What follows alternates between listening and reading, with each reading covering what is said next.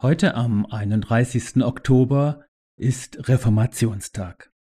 Der Überlieferung nach soll Martin Luther seine 95 Thesen gegen den Ablasshandel am Vorabend zu Allerheiligen, also dem 1. November, an die Türen der Schlosskirche zu Wittenberg geschlagen haben. Das war die Initialzündung zur Reformation und damit zur Entstehung der evangelischen Kirchen, die diesen Gedenktag heute begehen.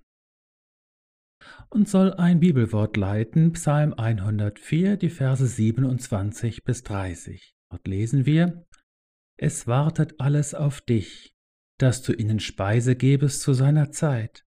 Wenn du ihnen gibst, so sammeln sie. Wenn du deine Hand auftust, so werden sie mit Gutem gesättigt.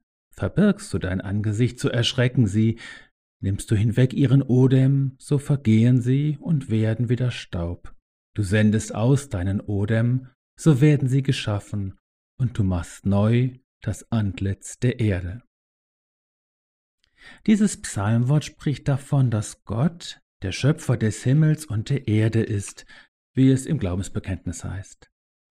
Er hat aber nicht nur die Welt erschaffen, sondern er erhält sie auch, er ernährt und speist alles, was lebt. Er wendet sich aber auch ab und nimmt Lebensodem wieder zurück. Er lässt sterben und vergehen. Dieser beständige Rhythmus von Werden und Vergehen, von Kommen und von Gehen, von Aufsteigen und Absinken, den kann man schon bei jedem Waldspaziergang eindrücklich wahrnehmen, und der kommt von Gott. Lass uns heute am Reformationstag besonders auf den Vers 30 schauen. Du sendest aus deinen Odem, so werden sie geschaffen, du machst neu das Antlitz der Erde. Ruach steht hier, was bekanntlich Wind, Atem und auch Geist heißen kann. Das wirft ein Licht auf eine sehr schlichte und doch grundlegende Wahrheit nämlich dass es eine Entsprechung zwischen der sichtbaren und der unsichtbaren Welt gibt. Hinter der sichtbaren, materiellen Welt gibt es die unsichtbare Welt Gottes. Ja, die sichtbare Welt hat geradezu einen Hinweischarakter auf diese unsichtbare und doch umso viel realere Welt Gottes, die geistliche Welt, das heißt die Welt des Heiligen Geistes. Zu unserer sichtbaren Welt gehören also der Rhythmus von Werden und Vergehen. Das Neuwerden geschieht nicht einmal und dann nie wieder, sondern wiederholt sich unablässig und ist etwas ganz Beständiges. Die Beispiele aus Gottes guter Schöpfung sind zahllos. Sehen wir uns allein unseren Körper an, so erklären uns die Mediziner, dass fortlaufend Zellen aus allen Organen, sogar unseren Knochen und unserer Haut, ausgewechselt und erneuert werden. So erneuert sich zum Beispiel selbst so ein kompakter Knochen wie das Schienbein komplett im Laufe von zehn Jahren. Wir können den Blätterwechsel im Herbst nehmen oder auch die Häutungen bei Reptilien oder so erstaunliche Metamorphosen wie bei den Schmetterlingen. Überall sehen wir das Prinzip des Neuwerdens. Nicht anders ist es im Leib Christi, der Gemeinde oder Kirche. Sie ist ja keine Organisation, sondern ein lebendiger Organismus, der ebenso der beständigen Erneuerung bedarf. Es ist der Geist des Herrn, der das Antlitz der Erde neu macht und als neumachende Kraft auch im Leib Christi wirksam ist. Unser Gott ist ein Gott, der Neues wirkt. Gedenkt nicht an das Frühere und achtet nicht auf das Vorige, denn siehe, ich will ein Neues schaffen, jetzt wächst es auf. Erkennt ihr es denn nicht? So lesen wir in Jesaja 43, Vers 19. Die schöpferische Wirksamkeit unseres Gottes ist nicht mit dem siebten Schöpfungstag erloschen, sondern unablässig am Werk. Uns Menschen ist dagegen ein erstaunliches Beharrungsvermögen zu eigen. Unser Gedächtnis und unsere Erinnerungsfähigkeit können dazu führen, dass wir uns in endlosen Wiederholungsschleifen bewegen. Wir sind Wiederholungstäter.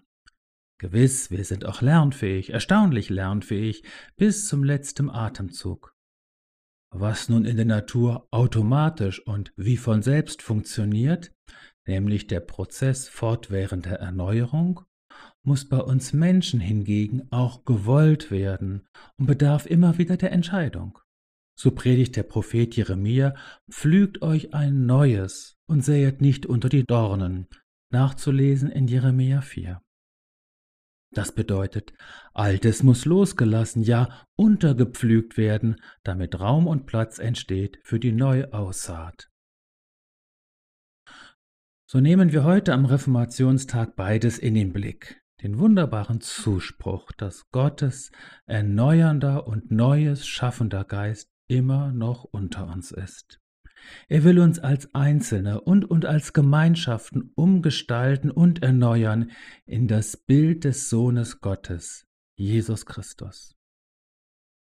Wir nehmen aber auch die Aufforderung wahr, uns für diesen Erneuerungs- und Umgestaltungsprozess zu öffnen und bereit zu halten.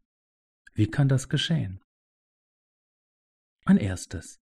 Wir brauchen ein Gespür und eine Wahrnehmung für das Neue, das von Gott kommt. Darum kann man beten.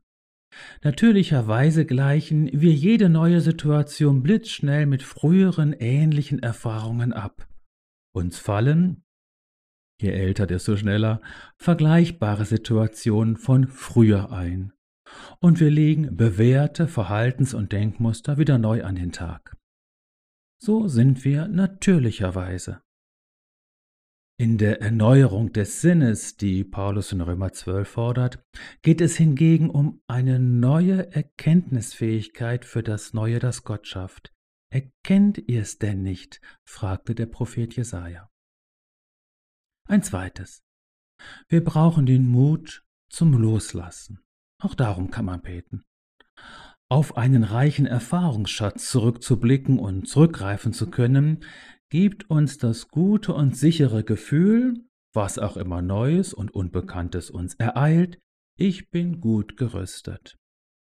Doch auf diese Weise bewegen wir uns in Endlos- und Wiederholungsschleifen und wir werden dem Neuen, das Gott schafft, nicht gerecht. Auch wenn es uns verunsichert und unseren Stolz und unsere Ehre als lebenserfahren und weise Alte und Männer, Männer und Frauen ankratzt, wir brauchen den Mut, nicht mehr auf das Vorige zu achten und uns einzugestehen, dass alte Denk- und Verhaltensmuster bestenfalls unwirksam und schlechtenfalls Dorngestrüpp auf unserem Lebensacker sind. Wir brauchen den Mut zum Abschied von Liebgewordenem, auch das gehört dazu. Wir brauchen den Mut zur Neubewertung. Was noch vor kurzem gut, hilfreich und zeitgemäß und dran war, muss es heute schon lange nicht mehr sein. So können wir Früheres sowohl würdigen, aber auch als Durchgangsstadium begreifen, das jetzt vorbei ist. Nun noch ein drittes. Wir brauchen das tiefe Vertrauen, dass Gott immer noch seinen Geist aussendet und das Antlitz der Erde neu macht. Auch darum können wir beten.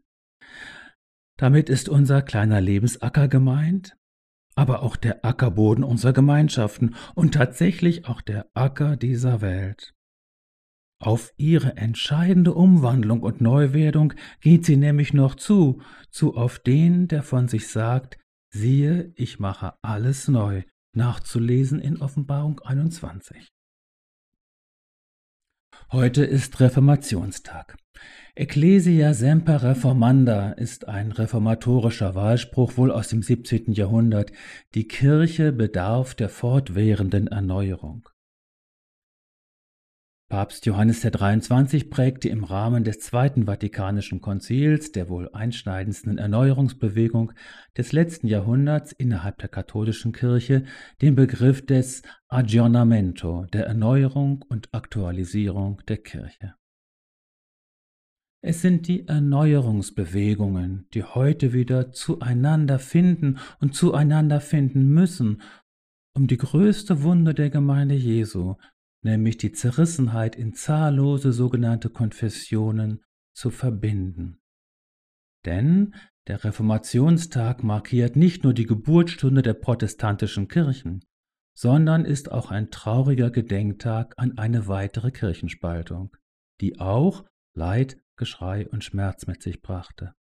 Doch der Tag wird kommen, wo das alles nicht mehr sein wird und als erstes vergehen wird. Dann wird sich das Gebet unseres Herrn erfüllen. Er betete, ich bitte aber nicht allein für sie, sondern auch für die, die durch ihr Wort an mich glauben, damit sie alle eins seien. Wie du, Vater, in mir bist und ich in dir, so sollen auch sie in uns eins sein, damit die Welt glaube, dass du mich gesandt hast. Nachzulesen in Johannes 17, Vers 20 und 21. So segne dich der Vater, der auch in dir Neues wirken will. Es segne dich der Sohn, in dessen Bild du verwandelt werden sollst. Es segne dich der Heilige Geist, durch ihn gehörst du heute schon zu Gottes neuer Welt.